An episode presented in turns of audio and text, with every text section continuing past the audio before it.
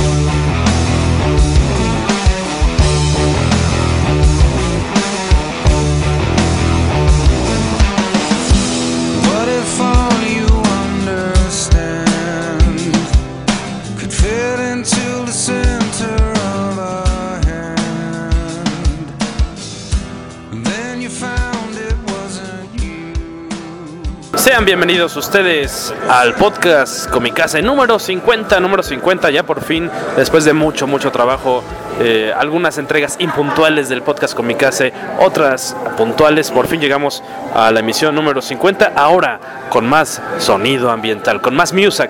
Estamos buena parte del núcleo comicacero. A mi lado derecho están Pepper, Guaco, agradeciendo de una vez al señor Jorge Tobalín por invitarnos las bebidas. Rodrigo Vidal, yo nada más quiero saber si la cafetería está pagando por mencionarla en el programa por nombre. Espero que así sea, y si es así, pues, o por lo menos que las bebidas hayan salido gratis. Bueno, para mí salió gratis, no sé para ti.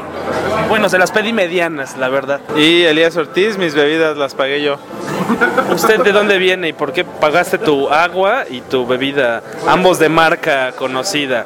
¿De dónde viene, señor Elías Ortiz? Seguramente algunas personas lo ubicarán como a Troy McClure por películas como La Mole Comic Con, El Regreso. Te podemos presentar como Content Manager de La Mole Comic Con, ¿no?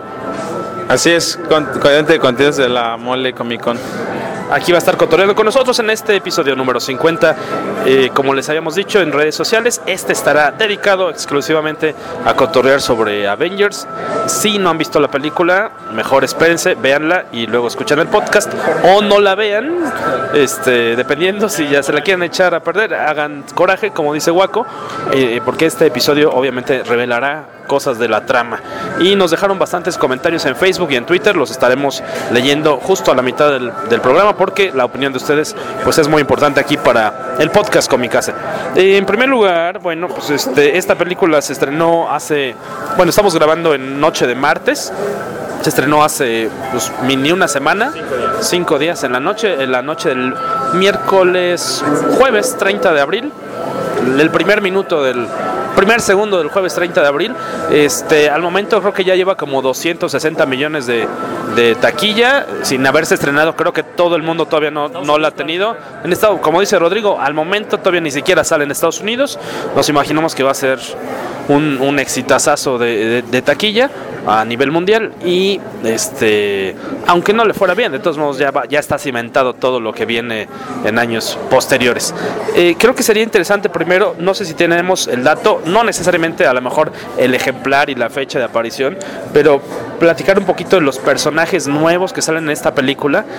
De qué cómics provienen, cómo los conocieron ustedes, cómo ubicarlos, y no sé si quieran ya de una vez, como mencionado, a lo mejor cuáles son las principales características o diferencias, con respecto a su versión en cine. O sea, son básicamente Pietro y Wanda, aquí sin apellido. Ah, no, sí tienen apellidos, ¿verdad? Son Maximov, los Maximov, como toda la vida. Nada más como dato cultural, Pietro es Maximov y Wanda debería ser Maximova, pero bueno, pues ustedes no están para saberlo. Mencionar que en esta versión cinematográfica que salta luego, ¿no? Al oído y a la vista. Bueno, al oído y a la vista si están leyendo los subtítulos. Esta cuestión de los enhanced, ¿no? De los mejorados, para no llamarlos mutantes. Pues los mutantes pues están en la compañía de enfrente, están en Fox con las películas de X-Men. Entonces aquí no hay mutantes en las películas de Marvel, son otras cosas. Aquí son los mejorados. ¿Qué otros personajes nuevos están? Obviamente Ultron y ¿quién se me está yendo? Ah, bueno, y Vision. Cabe mencionar que con Vision es nuevo como personaje como tal, pero el actor que es Paul Bettany viene saliendo desde la primera película de Iron Man porque es la voz de Jarvis. Buen dato, en su momento Bettany fue de los actores candidatos para ser el Guasón, Joker, en las películas recientes de Batman, ahí cuando se iba a hacer Dark Knight, ¿qué es Returns? No, perdón, Returns no, estoy cambiando el nombre. Dark Knight, Batman de Dark Knight, él iba a ser uno de los candidatos para ser el príncipe payaso del crimen. Estos, los gemelos primero, los hermanos Pietro y Wanda, ¿de dónde vienen? ¿En qué cómic aparecieron? ¿Provienen de Avengers directamente? Mira, no somos ñoños, entonces no vamos a hablar de datos de eso. Ya si la gente lo quiere saber, que lo busque. Mejor hablemos de la película, que es lo que nos tienen aquí. Pueden googlearlo. No, lo cierto es que son de estos personajes que, si uno ha seguido los cómics, se vuelven muy queridos porque los han hecho evolucionar. A lo mejor evolucionar no es la palabra correcta, pero se han tenido un desarrollo constante.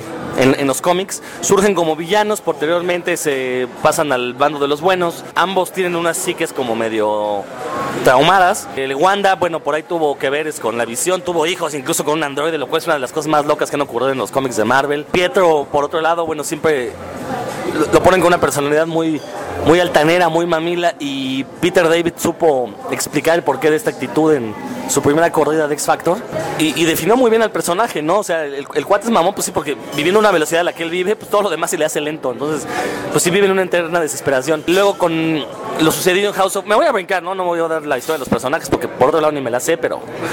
luego, con lo sucedido en House of M, Pietro es uno de los que pierden los poderes después de que Wanda acaba con los mutantes, y toda esta historia de cómo Pietro intenta volver a hacerse con sus poderes, la verdad es que a mí me pareció bastante interesante, que aparte dio pie a otras historias dentro del universo Marvel, ¿no? Que es lo que estamos viendo, de que muchos mutantes se están metiendo estas nieblas terrágenas o terrígenas, no sé cómo lo traduzcan, para recuperar sus poderes, lo cual está trayendo otra serie de problemas.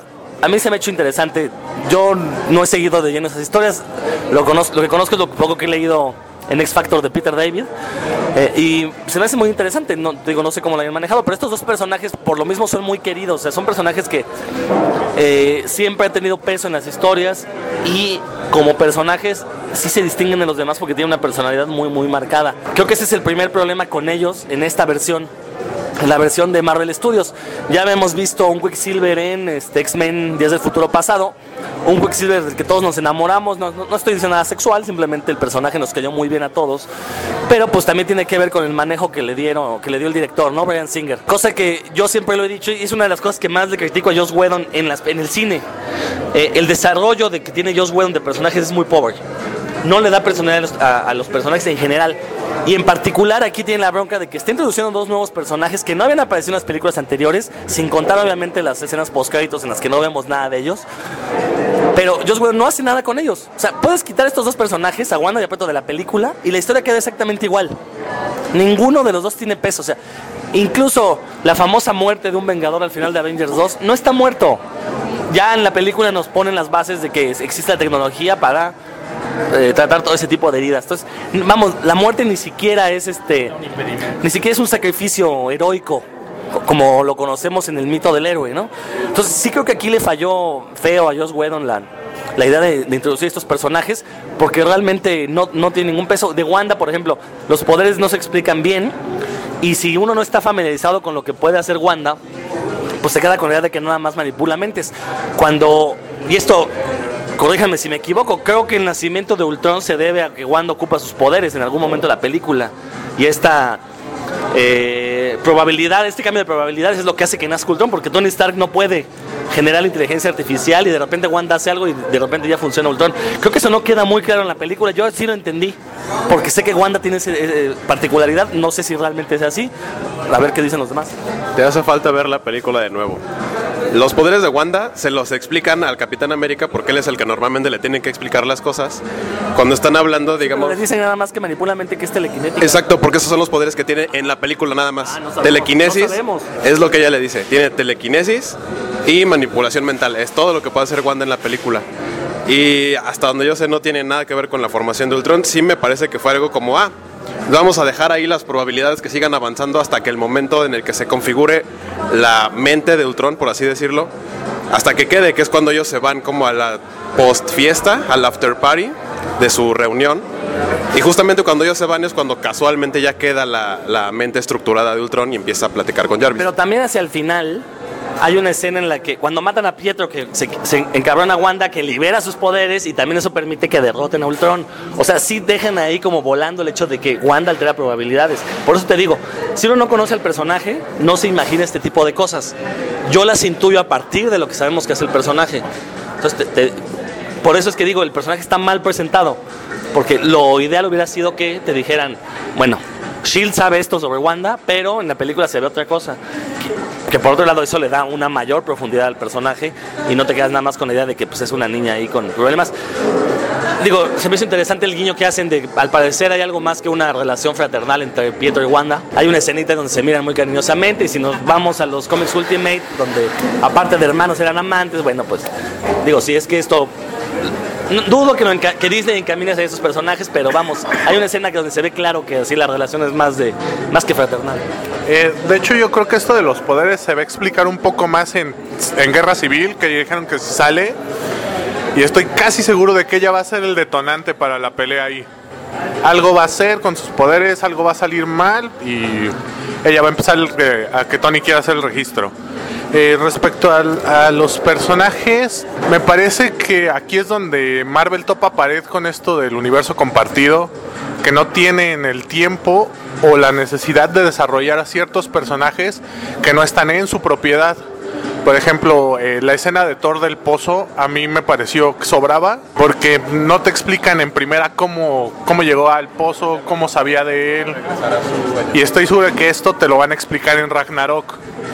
Y ahora tienes que esperarte años a que venga la nueva película de Thor para saber realmente de dónde se enteró todo esto de las gemas del infinito y demás. Ahí creo que hubo hubo un problema de edición. La escena dura muy poco como para ser relevante, pero al parecer creo que Joss Whedon grabó dos escenas, esta escena y la escena de la granja Barton.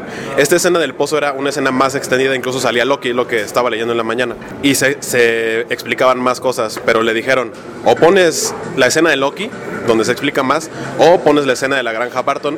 Whedon decidió que era más importante para la estructura del equipo que apareciera la granja Barton, y por eso quedó así, pero sí me parece que quedó muy corta esa escena y es como que mucha gente no la entendió. Mencionar también ahorita que decían de Pietro y Wanda, en los cómics son hijos de Magneto, ¿no? Hasta, bueno, el mismísimo Quicksilver, Pietro, pues tiene hasta el look de repente muy similar, hasta el cabello, ¿no? Mutante, casi del padre. El hecho, para ustedes comiqueros, el hecho de que Pietro y Wanda no tengan nada que ver con Magneto, le quita, le sobra, se queda igual. Pues creo que ni siquiera tiene relevancia, como decían por ahí, los personajes los quitas, no pasa nada con la película. Ahora, ahorita que ya todos platicaron como un poco más apegado a los cómics, lo que esperaban tal vez de la película, lo que lo esperaban ver o lo que vieron a lo mejor en la película, indudablemente hay otras cosas que hacen que la película, que a mí no me gustó, me parezca mala, ¿no? En lo personal. Vámonos por ahí, ¿por qué te pareció mala? Me pareció mala en varios aspectos, ¿no? Ultron no es el villanazo que se esperaba que fuera, ¿no? Porque lo vendieron como un gran villano, que la voz de James Spader iba a ser como monumental. La verdad es que termina siendo una voz robótica que no... Te vendieron un James Earl Jones y te dieron un James Spader. Exactamente. Entonces, realmente no es el villano. Y ahí es donde, bueno, dice Rodro que no le gustó la 1, pero yo considero que en la 1 Loki hace un muy buen villano. O sea, sí le da ese sabor a la película de que tiene un villano contra el que tienen que luchar. Y aquí no, el villano está perdido, el villano no tiene como pues ahora sí, literalmente, como lo hicieron en la película, ni pies ni cabeza, porque se empieza a formar, tarda demasiado en formarse, cuando ya se forma, pues dices, ¿qué onda?, ¿no? O sea, ya pasó más de media película y no veo nada de acción. Decían por ahí que había, o sea, muchos robots que había hecho Ultron, pues, se desbarataban casi con un soplido, ¿no? Como están diciendo por aquí, eso es pues, bastante chafa, ¿no? De haberlo puesto así, no hay como un enemigo digno con el que se puedan pelear, y al final realmente en lugar de estar peleando con Ultron, porque lo derrotan súper fácil, es pues, los voy a amenazar con que hago lo de la ciudad esta, o sea, desprendo esta parte y con que caiga, pues obviamente se hace ahí el holocausto, ¿no? Y todo esto, pero entonces realmente él tenía el poder de hacer eso, pero él contra los Avengers no se ve un Ultron muy fuerte, ¿no? Un personaje bastante fuerte, que es lo que yo creo que la 1 tuvo como característica, que a las chicas les gustaba este cuate, como muchas cosas, ¿no? Como que le costó, yo creo que trabajo a Joss Whedon el poder meter a un robot como un villano, o sea, como que sí, cuando es una persona, pues es la actuación de la persona la que tiene que ver con que la gente se enganche a ese personaje. En este caso no te enganches a Ultron porque es la voz ahí medio X, medio robótica, tarda mucho en aparecer, y lo que hace que después, o sea, se supone que era un cuate que se podía formar al tamaño que él quisiera incluso, ¿no? Y al final de repente dice, es que ya te veo un poco más voluminoso, ¿no? Y dices, ¿qué onda con eso, ¿no? Entonces, realmente ahí yo veo muchísimas fallas, principalmente en cuestión de los villanos, donde veo que falla, ¿no? Ahora, respecto a los Avengers, que los esperábamos, bueno, yo los esperaba más, un grupo más unido. Se supone que eso se trata la película, ¿no? Que los van a, pues, a separar, ¿no? De eso es toda la película. Pero al inicio no se ve como esa unión que existió en la primera película, donde apenas se supone que se unen en la primera película, pero se ven más unidos que cuando se supone que en la segunda película ya deben de estar como muy muy unidos, ¿no? Por ejemplo, yo los encontré, aunque en la primera película se juntan por necesidad, porque no hay de otra, tienen que coordinarse improvisando incluso, y ahí ya surge la figura del líder. Dices, bueno, este cuate es el que va a decidir qué hace cada quien.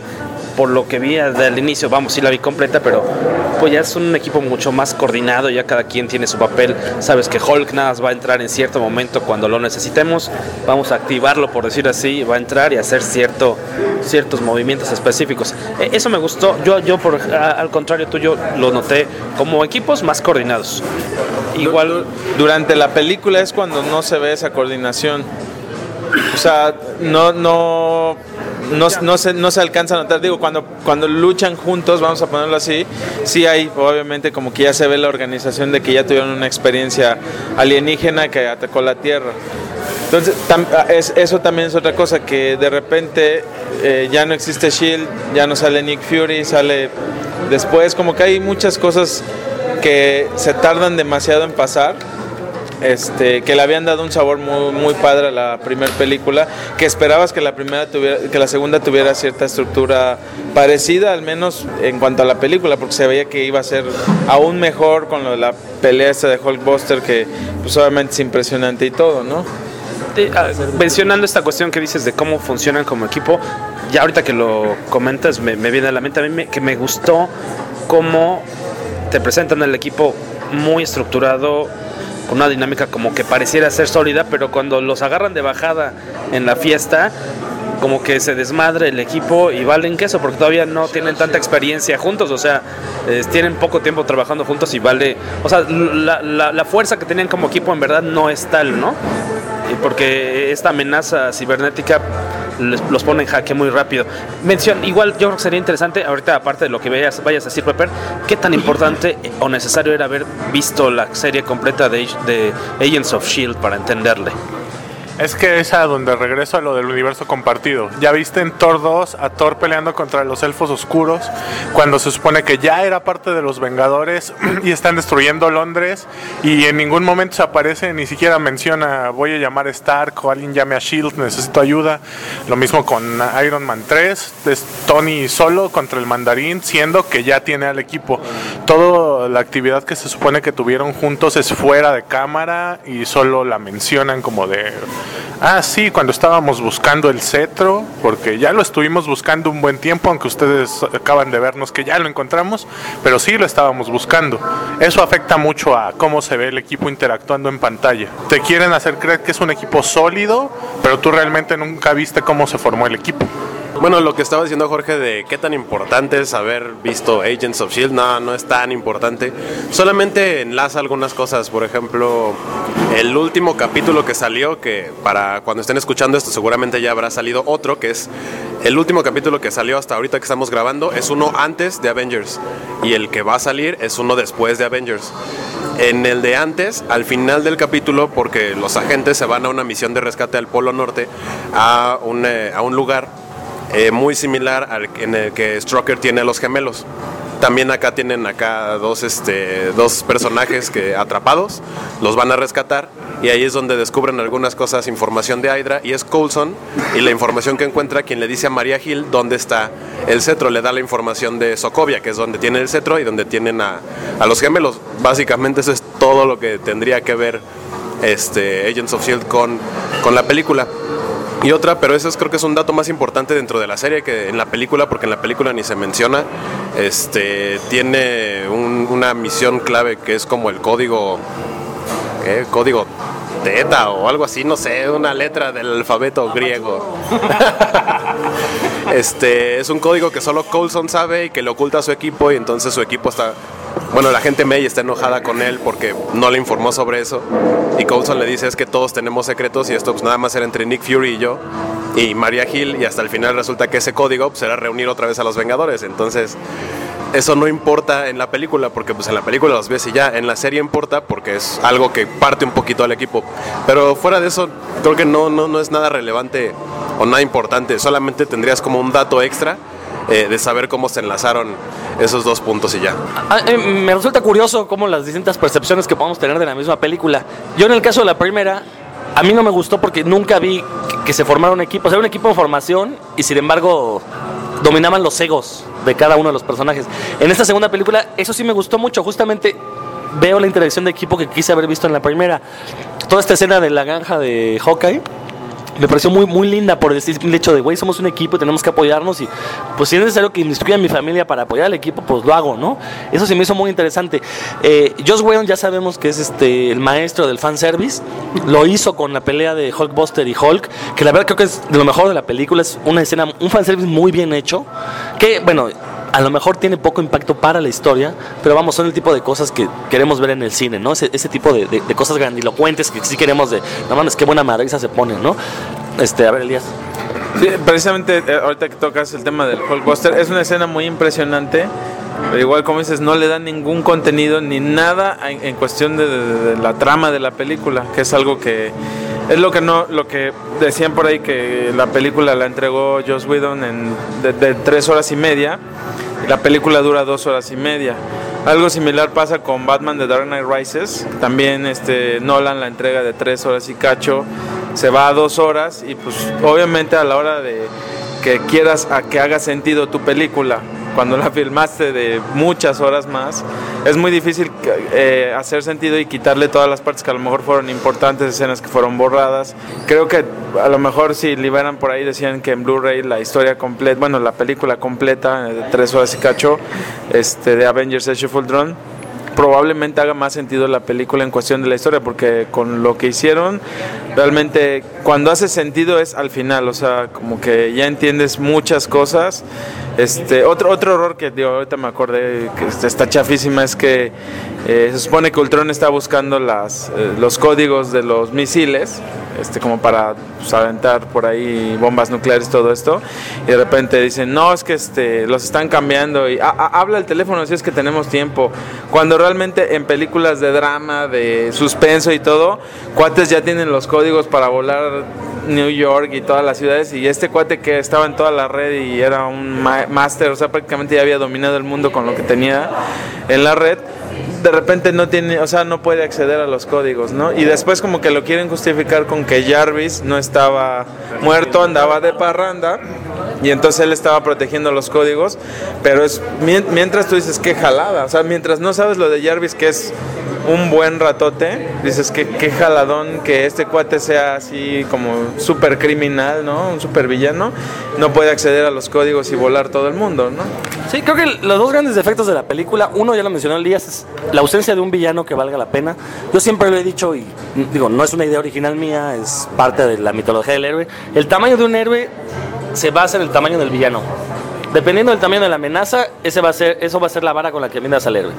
Entonces, tienes un villano que es una inteligencia artificial, que en teoría sería la lógica la que dictaría sus movimientos, y por lo mismo a través de la lógica podría prever cualquier resultado, y se mete a internet, quiere acabar con la humanidad, y su mejor idea es lanzar un asteroide a la Tierra. O sea, si estás en internet, básicamente puedes dominar a la humanidad. Ni siquiera tienes que acabar con ella. Puedes ya, ahorita, vamos, hasta los carros tienen internet.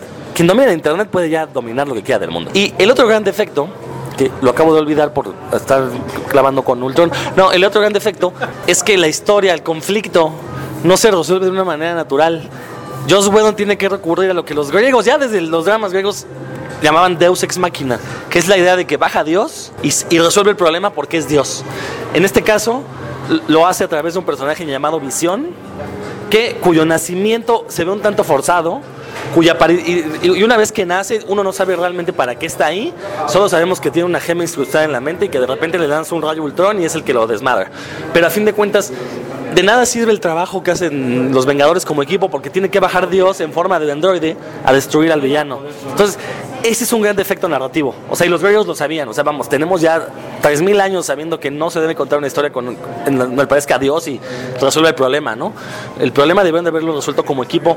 A lo mejor con la ayuda de Visión, sí, pero que no fuera ese salvador, porque aparte sí lo ponen como un mesías, ¿no? Y todo filosófico, y al final se echa su rollo. Es como Spock, ¿no? Se echa su rollo filosófico contra Ultron, y Ultron sabe que está perdido y sin embargo se le va a ir a la yugular, o sea, algo, o sea, otro clavo más al ataúd de la idea de que Ultron fue un villano bastante fallido. Digo, fallido no nada más porque no es la amenaza que representa, sino porque al ser una inteligencia artificial, pues lo vemos cantando la canción de Pinocho, lo vemos como trastabillando al momento de hablar, hace chistecitos muy tontos, y bueno, entonces sí, creo que esos son los dos grandes defectos de la película: la ausencia de un villano y el hecho de que el conflicto se resuelva por la mano de Dios. ¿Qué tiene estos sentimientos de ira cuando lo asocian con Tony Stark, no? O sea, es una máquina que siente, tiene emociones. Y que aparte eso tampoco lo resuelven. Porque la persona con la que fui a ver la película me comentó, es que a lo mejor el villano hace chistecitos porque es como el reflejo de la personalidad de Stark. Ok, nunca resuelve ese conflicto contra Stark. Al final de cuentas, las peleas finales son contra Thor y contra Visión. Con Stark lo hacen a un lado. De hecho, ahí es el gran problema que yo tengo con este Ultron, es que haya sido creado por Tony Stark y no por Hank Pym. Ultron es el villano que es porque es el reflejo de la mente perturbada de Hank Pym. Ahí sí es un personaje importantísimo. Hank Pym, el Ant-Man original, al que tampoco vamos a ver como Ant-Man en su película, porque ya va a ser un viejito ahí que estuvo activo poco después de que el Capitán América se congeló. Pero de eso hablaremos cuando salga Ant-Man. Ultron es el sueño utópico de Hank Pym para tener paz en la Tierra. O sea, él lo crea para eso, pero lo crea con ayuda de su propio cerebro. Digamos que Ultron en el cómic es una versión en robot de la mente de Hank Pym. Y a futuro vamos a descubrir que Hank Pym está súper desequilibrado, es bipolar, tiene personalidades varias, es golpeador de mujeres, yo supongo que es alcohólico también. Y tomando en base la mente de Hank Pym, se crea Ultron, que aparte Ultron es el que crea a la Visión en el cómic. Sí lo toma como su hijo, y también Visión es todo lo bueno, por así decirlo, de la mente de Hank Pym. cuando Ultron realmente es todo lo malo. A mí sí me parece que es una gran falla en la creación del personaje. Sí necesitas a Hank Pym para tener un buen Ultron y que sea un buen personaje. Igual a mí, como ya había mencionado, no me pareció un villano memorable. Creo que esperamos algo más como una encarnación física de Skynet, que no aprovecha todas las posibilidades que tenía para poner de cabeza al mundo. Lo que sí me gustó, y ya había mencionado algo Rodrigo, es este gran, mucho más peso que se le da a Hawkeye, a Clint Barton. Me recordó mucho una historia muy bonita que sale por ahí cómic del Hombre Araña en el que hace team-ups, el Avenging Spider-Man, se llamaba Avenging Spider-Man, que salió hace 3-4 años, que cada número tenía un compañero distinto de aventuras, y por ahí del número 5-6, se los recomiendo mucho, es en el que el Hombre Araña hace equipo con Hawkeye, y el discurso que maneja Hawkeye en ese cómic, en esas aventuras, de que, pues oye, mano, pues es que yo todo el tiempo tengo que estar entrenando, porque le dice Spider-Man, oye, pues ya vamos a descansar, ¿no?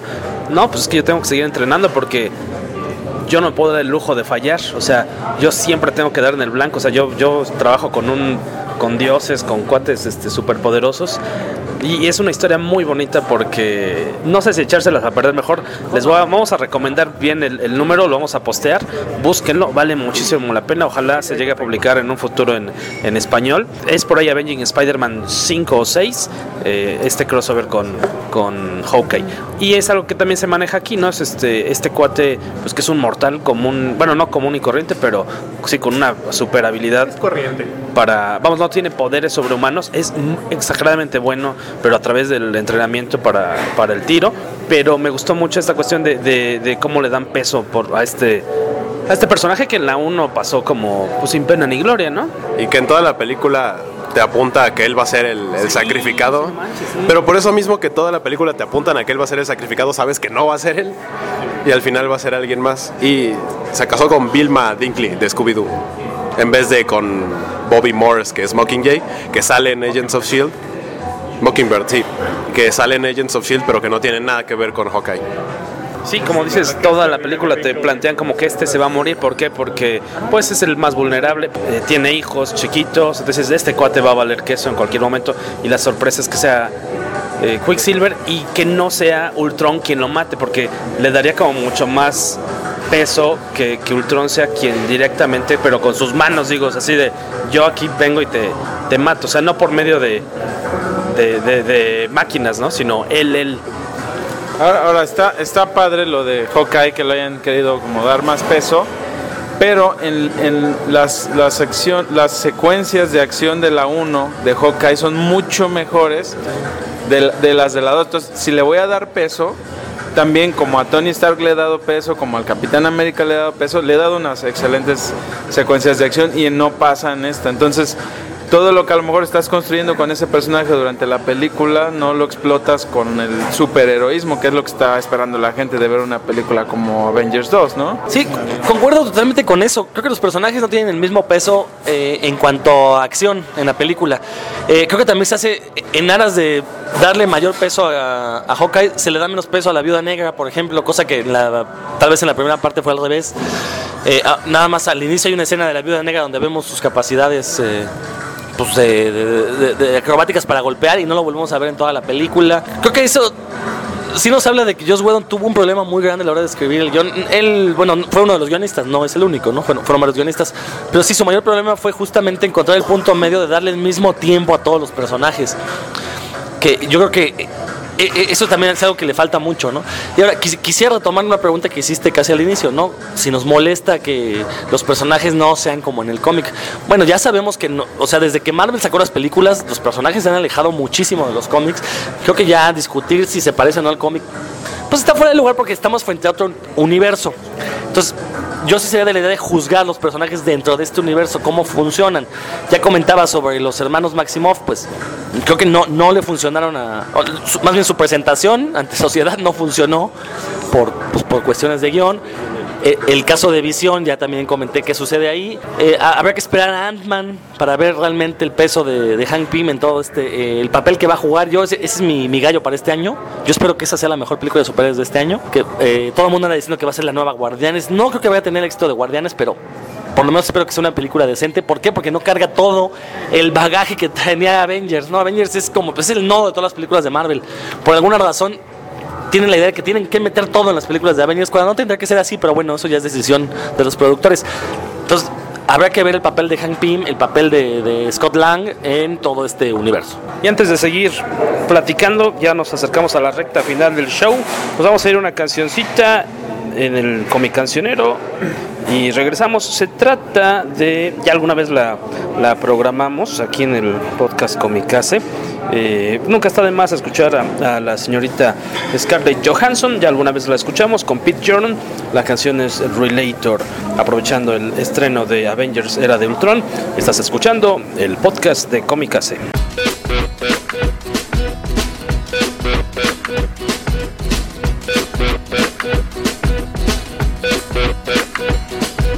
When I met you, I didn't know what to do. I was tired, I was hungry, I tried. Now I'm away, I ride home every day, and I see you on the TV at night.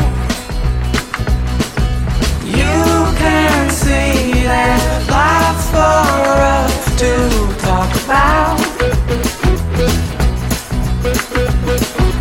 You can leave whenever you are out. Whoa. Well, you don't relate to me, no girl. Well, you don't respect to me, no girl, no girl. Yeah.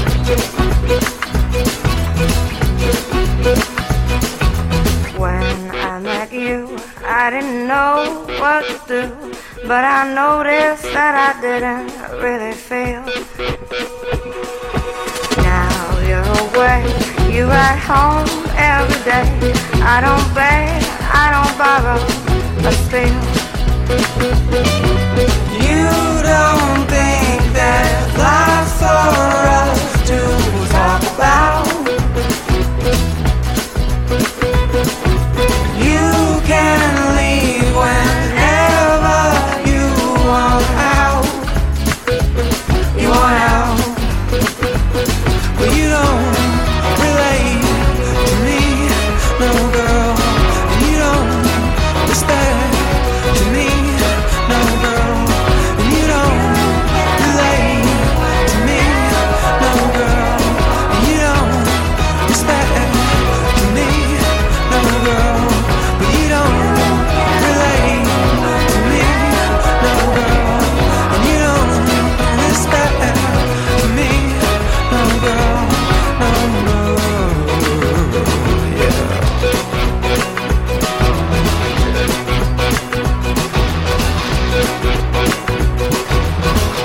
Y esta fue la señorita Johansson con su voz ronquita. Esperamos que les haya gustado. Muy cotorro, por cierto, el tráiler este chistosín de la película de la Age of Me, de Black Widow. Age of Me salió hace un par de días en Saturday Night Live, una parodia muy con Scarlett Johansson como la viuda negra. Y chequen el dato. Ya hablamos un poco de Hawkeye y de cómo se aprovecha el personaje. Creo que los personajes que pasan así como de gracias por venir, ahí te hablamos. Thor creo que no tiene la menor relevancia en la... aparte hasta se lo hacen lucir tonto, que no sé si es algo que les haga gracia a los fans del personaje. Ya lo habían hecho lucir tonto, pero como debido a su origen como, pues, como vikinguesco bárbaro, de la forma en la que se comporta en la primera película de Thor, ¿no? En la escena del bar cuando tira los tarros y demás, pero aquí cuando empieza a hablar y de repente ya no se le ocurre qué decir, lo hacen ver mal, ¿no? A todo lo contrario, mi querido Jorge, es todo lo contrario. Y esa escena te hace ver que él está siendo inteligente, por así decirlo, no tonto, sino que está distrayendo a Ultron para que Visión llegue con el martillo. Por eso está tratando de hablar como de sí, yo y soy hijo de Odín, y entonces no sé qué, y ya no sé qué más decir porque ya estás listo. Realmente es lo contrario a lo que había sido el Thor de las otras películas. Y creo que si Thor no tuvo, o sea, sí lleva como una especie de hilo conductor, porque a fin de cuentas toda esta historia va a terminar en un evento cósmico, y el único hasta cierto punto que ya conoce parte de su universo cósmico es Thor. Thor en esta escena que fue muy cortita, que no se pudo haber entendido muy bien, donde regresa al sueño que le induce la bruja escarlata, regresa para poder ver más, donde descubre las 4 piedras de infinito que han aparecido hasta el momento, que aparte ahí sí es una pregunta que yo tengo, que no sé si alguien me pueda responder. ¿Cómo sabe que son 4? O sea, él ve que son 4, pero ¿cómo sabe que son 4 si nunca ha tenido contacto con los Guardianes de la Galaxia? Que solo ellos han visto esa piedra que es el orbe en solitario. Ellos solo han visto 3, que son el Tesseract, el cetro de Loki, que ahora es la joya que tiene Visión, y el éter que sale en Thor 2. Exactamente, esa solo la vista de él, pero bueno, solo hace mención con el Dr. Selvig. Pero básicamente Thor es como el hilo conductor de hacia dónde va a llegar esta historia. Y en cuanto a la estructura de la película, pues a fin de cuentas Ultron sí también creo que le faltó más punch como villano, pero al final de cuentas en el resumen lo único que nos dejó claro Marvel con esta película es que esta es otra película más de transición, sí. Porque pues al momento en el que hicieron el evento en el que anunciaron Avengers Infinity War dividida en 2 partes, esa va a ser la gran conclusión y esa va a ser la gran historia con el gran peso y mezclando todas las demás películas. Va a ser un verdadero relajo, pero realmente ese va a ser el impacto. Lo de ahorita, como es transición, creo que por eso mismo trataron de no darle como el peso que debió haber tenido, pero que no se viera como tan potente para poder darle más peso a lo que viene. Sí, como bien dices, yo creo que es más que nada un puente, no tan bien construido, pero a lo que sigue, ¿no? Es un puente que nos vendieron como la mejor película del año, porque así lo hicieron, ¿no? O sea, promocionalmente. Yo creo que pusieron escenas muy impactantes, liberaron mucho metraje de la película, muchos minutos más que yo creo que ninguna, ¿no? Que haya yo visto, o sea, que sacaran tantos cortos, tantos trailers y todo. Y entonces como que sí te vendían en lo que pasaba, obviamente, que es como las escenas clave padres de la película, pues te vendían un peliculón. Una última cosa que me gustaría comentar a mí es que, digo, es muy mala la película, malísima, pero obviamente hay algunas cosas buenas. Yo creo que a mí la única que se salva, que a Rodro no le gustó, es Visión. Se ve muy elegante cómo manejar, aunque como dice él, pues es como si Dios los fuera a salvar, pero evidentemente el manejo del personaje se ve muy elegante, se ve muy padre.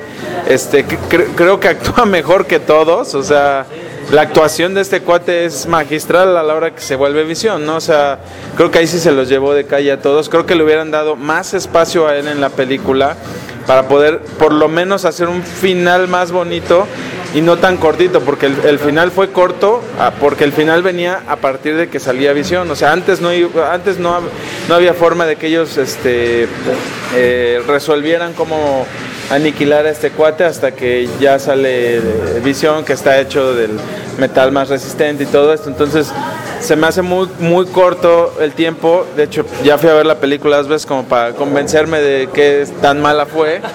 Y sí, de veras, es como que me esperé hasta el final nuevamente para ver la parte bonita, que fue la que me gustó, que es donde sale Vision, ¿no? Esa yo creo que es una parte que sí se salva, pero obviamente no te vas a esperar 2 horas para ver a este cuate ser uno de los personajes importantes de la película, que bueno, ahora en las nuevas películas se ve que va a ser uno de los Avengers y va a tener, me imagino, que mucho más tiempo de aparición. Otra de las cosas que quisiera también decir donde fallaron es que pues ya hemos visto Iron Man 1, 2 y 3, ya hemos visto Avengers 1, y yo creo que las transiciones que hacen con Tony Stark de la cara cuando se está viendo, que él está viendo acá como todo esto que pues como no sé, toda su pantalla, su interfaz que tiene, los cortes que hacen entre interfaz, la cara y Iron Man habían sido muy buenos hasta esta película. Esta película de repente nada más aparece la interfaz,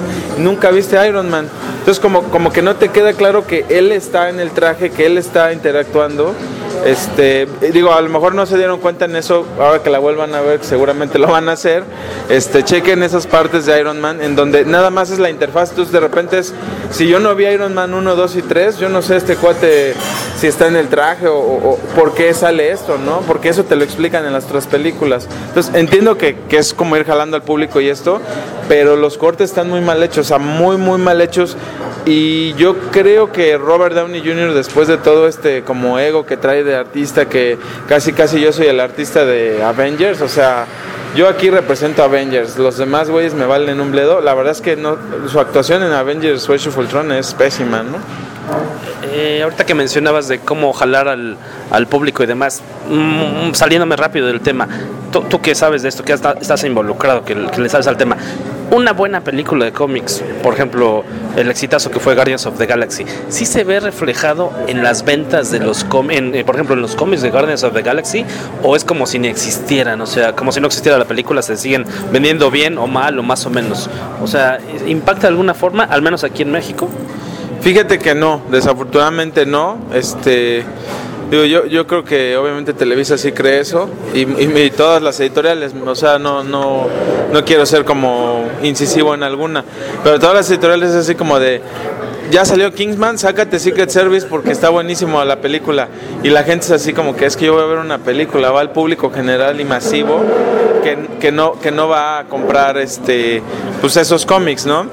La verdad es que yo creo que más bien los cómics están haciendo que la gente que ha leído esos cómics jalen a más lectores y digan, ah, es que este cómic fue de tal película, y eso de boca en boca hace que jale a más lectores, pero la película directamente es más, o sea, ni les preocupa poner, oye, ¿sabes qué? Esta más es un cómic, o sea, sale al último así como Miller World, ¿no? En la de Kingsman y todo así, ¿qué chingados es eso? O sea, ni siquiera dice algo, ¿no? Y por ejemplo, cuando recuerdo, no sé, Batman, la primera, la de Keaton, decía basado en los cómics y en los caracteres de DC Comics,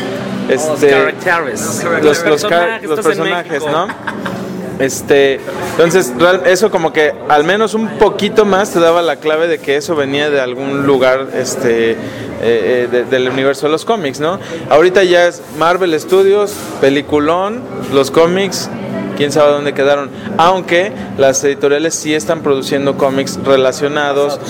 Según ellos hicieron la serie esta de Ultron, pues ya hace como un año, para relacionarlo, pues no tiene nada que ver.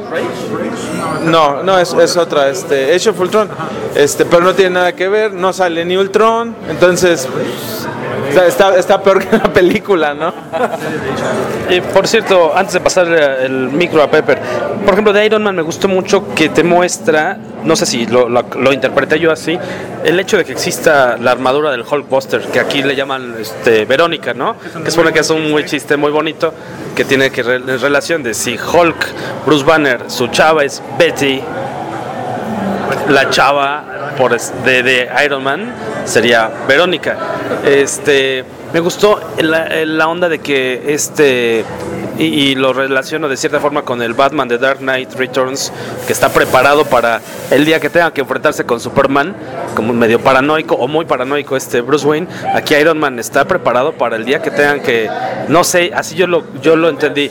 Tengo esta armadura que podría usarla para otras cosas, pero esta madre me sirve para el día que necesite ponerme al tiro con mi mejor amigo. ¿Y quién se habrá preguntado por qué no con esa armadura madreó a este cabrón del Ultron?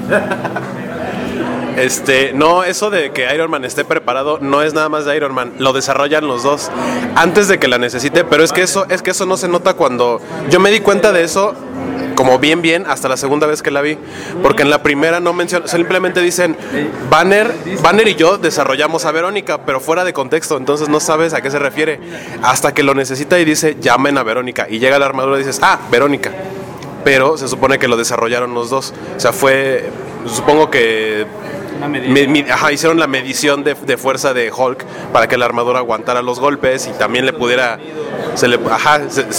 es como una medida de emergencia, pero sí lo desarrollan entre los dos. Y mencionar, el Hulkbuster aparece por primera vez en la serie de World War Hulk, o cuando sale el Hulkbuster como lo conocemos, no sé, yo nunca lo había visto más que en ese cómic de Romita, ¿no? Eso lo sabría Alberto Calvo, pero desgraciadamente pues no está aquí, ¿verdad? Pero ya sabemos que es falible, entonces tampoco hay que confiar mucho en lo que él diga. Ya es que luego dice que sabe, ¿no? Que sabe y no sabe. No, es cierto, Beto sabe todo en este mundo. Ya casi para cerrar, ¿qué se nos ha pasado? La relación de Hulk y la Viuda Negra. Spader. Bueno, no, yo no quería hablar de eso, pero ya me pasaron el micro, así que voy a tener que hablar de lo que quería hablar. No, a ver, hablen de eso, pues. Bueno, primero, me parece que sale de la nada. O sea, es una química que no habían tenido, por lo menos en Avengers. O sea, se encuentran, pero no tienen esa química, o sea... Pero han estado buscando el cetro, Guaco, han estado buscando el cetro.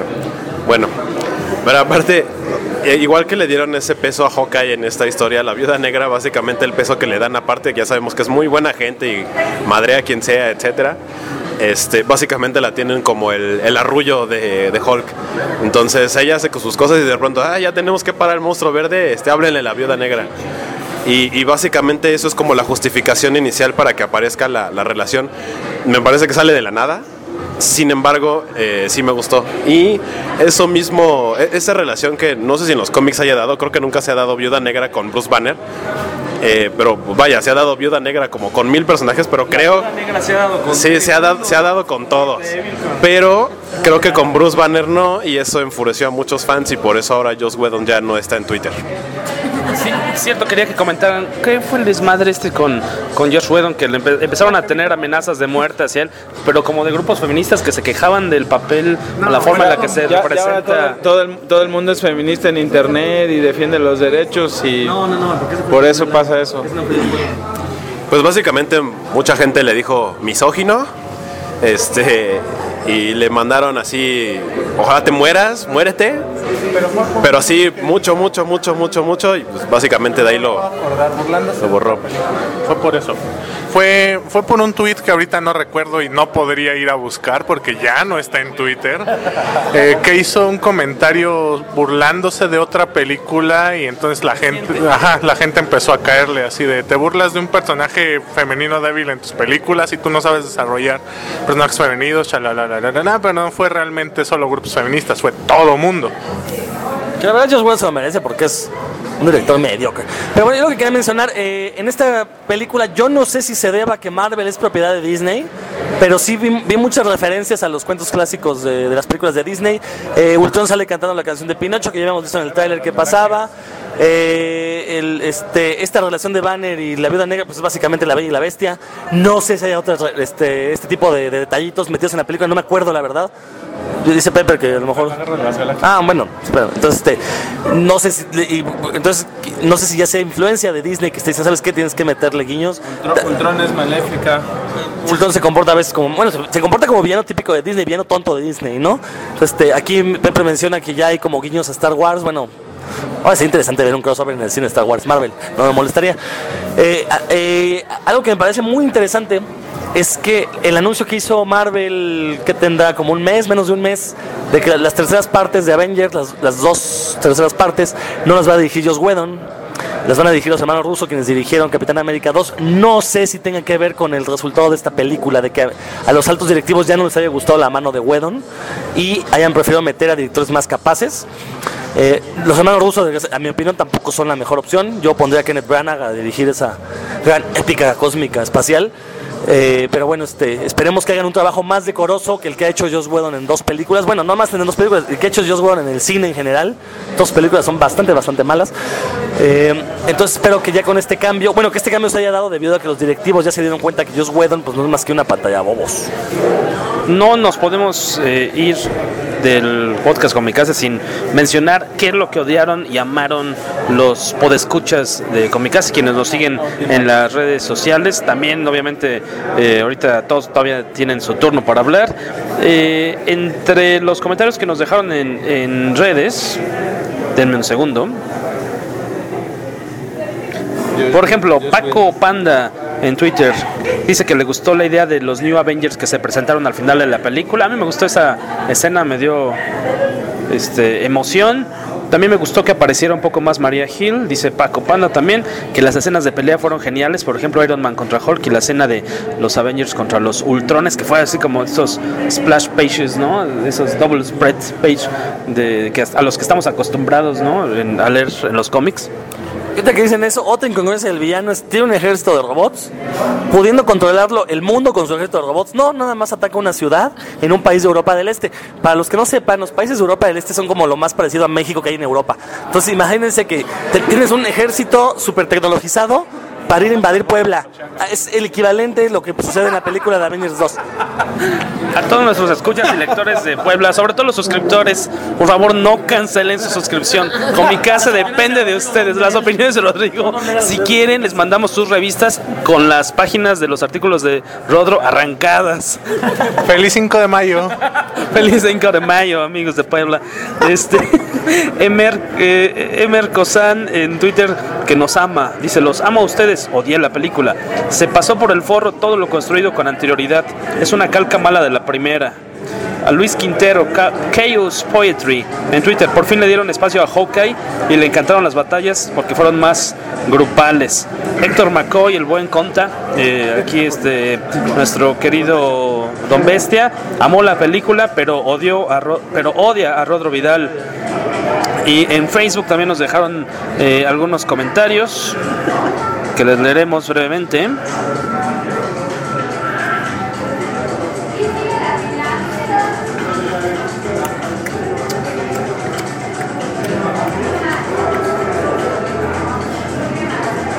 Formula tu respuesta en forma de pregunta.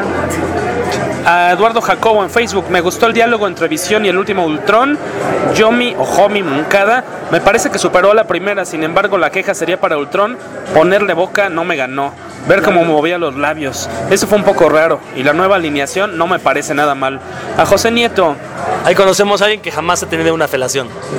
Sigamos. De un robot. Aguas porque va a tener filo. Por favor, que esté esmerilado. La primera vez que lo tengas. Una afilación de cuchillos. José Nieto: no me gustó que la muerte de Pietro no les afectara o importara a ninguno de los Avengers, a pesar de que salva a uno de los suyos. ¿Cómo no? El hijo de Clint se llama Pietro en honor a Pietro. A pesar de que salva a uno de los suyos. Y me hubiera gustado un cameo del general Ross pidiendo la captura de Banner después de la pelea con Iron Man. Fuera de eso, me gustó mucho la película. Harry Sen: la pelea inicial contra Hydra y la lucha entre Hulk y Iron Man le gustó, además de que le tiraran un diente a Hulk. Rafa Pimentel: me hubiera gustado que aparte de Visión, el Capitán América también hubiera podido levantar el Mjolnir. Sí, Vicente Roque lo mueve, ¿no? Ahí medio lo... Vicente Roque. Ah, por cierto, porque le pregunté eso a Beto para su podcast de Comic Verso, pero como no sé si ya lo sacó al aire. Escuchen Comic Verso en comicverso.org. ¿Por qué carambas Visión sí puede? O sea, porque sus intenciones, la forma en la que fue creado, está hecho, pero sus intenciones a final de cuentas pues son las más positivas, ¿no? Pues por eso es noble, me imagino. Bueno, digno, perdón. Vicente Roque: me encantó como película, para mí superó a Avengers, sin embargo la primera fue más emocionante por ser la culminación de todo lo que estaban armando hasta ese momento. Pues sí, la cosa es que nunca los habíamos visto juntos y pues es emocionante verlos por primera vez. Ya la segunda no te sorprende tan fácil, ¿no? Que se le, como decían por acá, o Guaco, es una película de tránsito con una trama más elaborada. Debemos recordar que la fase 2 del universo Marvel termina en Ant-Man. No, quedan dos. Old Man Logan, que le gustó la primera parte, la escena donde todos salen a cuadro atacando. Lo mismo al final, la escena donde están defendiendo el interruptor de la isla flotante, la visión de Thor con las gemas infinitas. No le gustó la muerte de Pietro, que está desaprovechado el personaje. No se murió, no te preocupes. Ya existe la tecnología en ese universo para reparar todas las heridas que pueda tener. Entonces no te preocupes, va a aparecer después. Como en el hombre nuclear tenemos la tecnología. Y lo que no me gustó, ya, la muerte de Pietro. En la escena como que no se siente la pérdida. Ah, mira, coincide con el otro, nuestro otro escucha. Que fue mejor que la primera, en su humilde opinión. Y para terminar, Lion Blacksad: no me gusta el Ultron con emociones. La relación Widow-Hulk es buena, pero sobra. Y nadie pidió esa relación con R. Sí, no. No, pobre, Viuda Negra, ¿no? Así yo también pensé eso. Todos pensamos en lo mismo. No sé si quieran añadir un comentario final antes de la ronda de comentarios finales. Invitarlos, porque por eso, caramba, estamos grabando el podcast de hoy. Este 9 de mayo, es el cumpleaños. The Fiesta Begins de Comixado. Los esperamos a todos los lectores de Comikaze, por lo menos a los que vivan en el DF o a los de Pachuca, como el buen Pico, que suele acompañarnos, es el... Los de Puebla yo creo que nos van a mandar al demonio. Es el cumpleaños de 7 de Comikaze. Comikaze apareció por primera vez en 2008, el 10 de mayo de 2008, y este sábado 9 de mayo a partir de las 2 de la tarde y hasta las 5 más o menos, 4 y media, vamos a estar celebrando a Comikaze estos primeros 7 años de vida editorial. Vamos a las 2, tenemos la grabación del podcast de aniversario. Si quieren acompañarnos están bienvenidos, lleguen puntuales para que puedan participar con nosotros. A las 3, poquito antes de las 3, terminamos con la grabación del podcast porque vamos a tener una conferencia muy padre con los editores de Panini, Bruguera y Camite. Viene Miguel Ángel de Camite, Miguel Ángel Lara, el director editorial de Panini, de Camite, viene Sonia Batres, quien es la directora de Caligrama, que son quienes le hacen el trabajo editorial a Panini, y va a estar Daniel Ortiz, y viene Daniel López, que es el publisher de Bruguera Comic Books. Van a estar platicando sobre pues el relajo que es publicar cómics en México. Se supone, y es posible, que más de una editorial, o a la chance en una de esas hasta las 3, den algún anuncio de títulos nuevos. Ojalá así sea, porque no queremos que quedes como un charlatán, Jorge Tobalín. Si no, pues ya me encomandaré a los dioses y mencionaré alguno, aunque sea sin permiso. Y a las 4 de la tarde tenemos la partida del pastel. Lleven leche, por favor, porque no va a haber leche. Ojalá nos puedan acompañar. Y nada más como adelanto, el otro fin de semana, que es viernes 15, a partir de las 9 de la noche, día de la secretaría, día del maestro, dicen, vamos a tener un maratón de cine Comikaze. Ya les daremos el programa tal cual de proyecciones en el podcast que vamos a grabar este sábado, pero la información ya la pueden consultar en comikaze.net y en las redes sociales. Esperemos que nos acompañen. La entrada será gratuita toda la noche del viernes para amanecer sabadaba. Una rondilla de comentarios finales sobre Avengers Age of Ultron. Bueno, a mí me parece que, redondeando todo esto, a quien no le gustó, a quien sí le gustó, a fin de cuentas, creo que todos los que estamos aquí ya rebasamos cierta edad. Creo que el más chavo es Pepper. Pero yo tuve dos experiencias muy diferentes a la hora de las dos veces que vi la película, porque uno fue la función de medianoche de nerd obligatoria, en inglés obviamente y todo, pero el domingo llevé a mi papá a verla y prefiero llevarlo a ver películas en español, entonces la sala estaba atascada de niños. Los niños estaban emocionadísimos toda la película, no dejaban de aplaudir, de vitorear, de gritar. Había una niña sentada a 2 lugares de mí que cuando Iron Man y Hulk pelearon se brincó del asiento y se puso a festejar. Y al final de la película, cuando la caída de Pietro, abrazó a su mamá y le dijo: mamá, ¿estás llorando? Y la mamá le dijo: no, hija. Y ella: yo tampoco. Entonces me parece que está, a ese público es totalmente su target y está llegando de una manera muy bien. Ellos no analizan la película como nosotros lo llegamos a hacer, si la historia, si los personajes, si caben o no. Que lo que mencionaban hace rato que me faltó señalar de Pietro y Wanda, que si los quitas de la historia no pasa nada. Lo mismo es con Indiana Jones, y de todos modos nos encantan esas películas. Entonces, vaya, creo que a ese target, a los niños les está llegando perfecto. Va a vender muchos juguetes, va a seguir vendiendo muchos más juguetes. Ojalá esos niños se vuelvan también lectores, y pues están identificando muchos. En las salas de cine ves a niños vestidos del Capitán América, de Hulk, y aparte ahorita están llegando personajes nuevos. La nueva alineación me gustó mucho, y maldito seas Joss Whedon, hubo un coitus interruptus al final de la película porque no dejó que el Capitán América dijera la frase "se queda a medias", y sí grité de coraje al final de la película. Y pues creo que ese es todo mi comentario. Next. Pues veamos rápido, la versión de Ultron a la que se enfrentan al final es Ultron 6, si los estuvieron contando desde el principio. Si quieren saber más de Ultron 6, vayan a leer, yo no tengo por qué hacerles su tarea. No dejen que la gente lea Age of Ultron, por favor. Si los ven, péguenles, quítenselos, quémenlos. Si quieren leer una buena historia de Ultron, mándenlos a leer Ultron Ilimitado de Kurt Busiek y George Pérez. La caricatura de Earth Mightiest Heroes.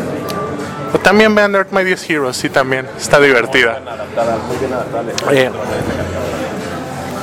Guaco tiene un punto muy importante. Esta película yo creo que va a ser el Star Wars de esos niños que la fueron a ver. Efectivamente, los comentarios que he escuchado, los niños salen encantados y sí, toda la película está enfocada a ese público.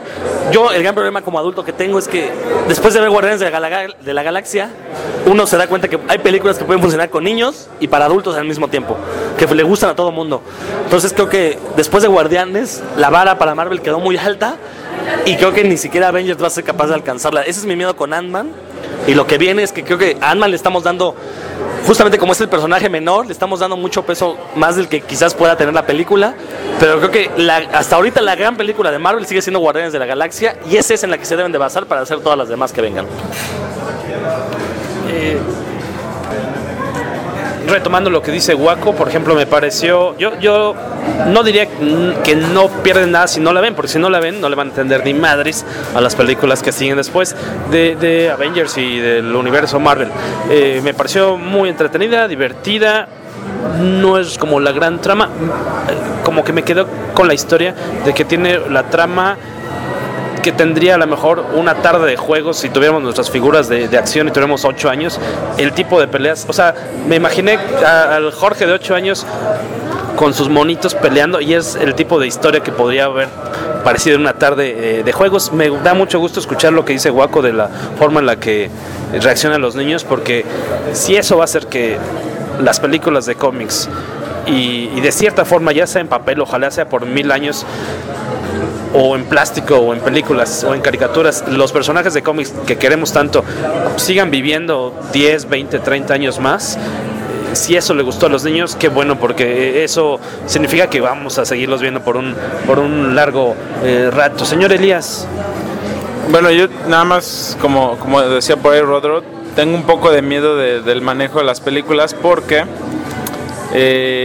todas van enfocados bueno, están intentándolo hacer a niños y adultos y no hay sangre. Por ejemplo, en Daredevil, en la serie, ahí sí está así súper, de que se ve la sangre cada rato, y me asusta un poco porque Civil War es un cómic sangriento totalmente. O sea, hay muertos de varios en la historia, y el que no salga sangre, el que lo vayan a tratar de minimizar lo más posible, pues no sé qué tan obscura o padre se vaya a quedar esa película, ¿no? Y que ojalá también Marvel Studios piensen que a lo mejor puede hacer también otro tipo de películas, expandirse a spin-offs de películas en donde puede ser más oscuro, más para adultos, porque créeme que está ganando. O sea, digo, las salas están repletas de adultos, también de niños en la español, pero también de adultos, o sea, y los adultos son los que pagan al final. Entonces, yo creo que sí valdría la pena que Marvel analizara esa parte. Otra parte, y hablando un poco de algo ya de conocimiento más de la industria de esto, que últimamente con la mole hemos estado relacionados un poco con Marvel y con Disney, es que al momento lleva 643 millones de dólares. Yo dijo 200, me equivoqué, cañón. No, lleva 643 millones a nivel mundial recaudados, ¿sí? Todavía está en el lugar 86 de las películas. Avengers quedó en el 7, creo, porque juntó 1.200.000. No le ganan a Titanic, ni a Trancazos, ni a Avatar. Bueno, es importante. Aquí veía yo la separación. Decía Domestic, que es la parte de Estados Unidos, tiene 204 millones de dólares recaudados al momento, y internacionalmente lleva 439 millones, que es la suma esta de las dos partes. Entonces, es importante ahí ver que esperemos también que Estados Unidos reaccione hacia los mercados extranjeros, porque todos los avances especiales, todo lo exclusivo, todo lo que hacen, lo hacen para Estados Unidos. Pero ¿qué creen? Que el mercado internacional ya se está volviendo más importante, y obviamente al ser más países, pues obviamente deben tener cada uno de ellos la atención requerida, y que estos cuates sean más inteligentes para a lo mejor soltar cosas exclusivas, como en convenciones, como en pues eventos a lo mejor especiales de Marvel o de Star Wars o cosas así, porque todavía siguen pues, con esa onda de que aquí en Estados Unidos vamos a hacer todo y de ahí ya lo que sobra va para allá afuera, ¿no? Pero el mercado internacional se está volviendo muy importante para este tipo de compañías y tienen que prestarle atención a fuerza, o sea, para poderle dar más fuerza a este tipo de producciones y de cosas, ¿no? Incluso para los cómics, etcétera. Yo creo que no le ponen atención a lo internacional y es importante. Pues sin más, les agradecemos mucho haber estado en este episodio número 50, un número importantísimo para el podcast de Comikaze. Agradecerle a quienes normalmente también colaboran de forma continua en el podcast, a Beto Calvo, que no pudo estar con nosotros, al Lioco, que ya tiene un rato que no está, pero ha estado en bastantes, ¿quién más ha participado bastante? El Vale García, sobre todo, ¿no? Aldo Iván Espinosa y Alfredo, no niegues, Alfredo Villegas, 3 veces antes de que cante el gallo. Muchas gracias por soportarnos estos 50 episodios. La prueba de amor de ustedes hacia el podcast de Comikaze y la revista será visible este sábado 9 de mayo a las 2 de la tarde, o a las 3 o a las 4, por el chiste que lleguen, en la tienda de Comixado, en Niza número 66, en la Plaza Niza, en la planta baja. No hay pierde porque es la tienda más atractiva que está en esa planta, compitiendo contra la de las motos, pero ahí vamos a estar. Es en la zona rosa, está esa estación de Metrobús Hamburgo, y si no, llegan por Metro Insurgentes caminando 2 cuadras y media. Necesitamos padrino de refrescos, ¿no? Para la fiesta. Ya pidieron por ahí su lechita, dijo Rodro que llevaran leche, por favor, y los esperamos en verdad con mucho gusto por allá. Sin más, esto fue el episodio 50, nos vemos este sábado para grabar el podcast de aniversario. ¡Agur!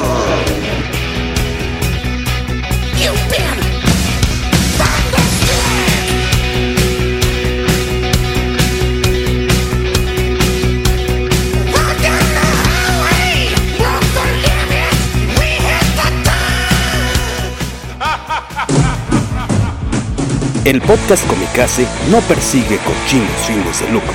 Comikaze es posible gracias al apoyo del Fondo Nacional para la Cultura y las Artes. El podcast Comikaze se distribuye bajo una licencia creativa Commons Share Alike, atribución no comercial 3.0 de México.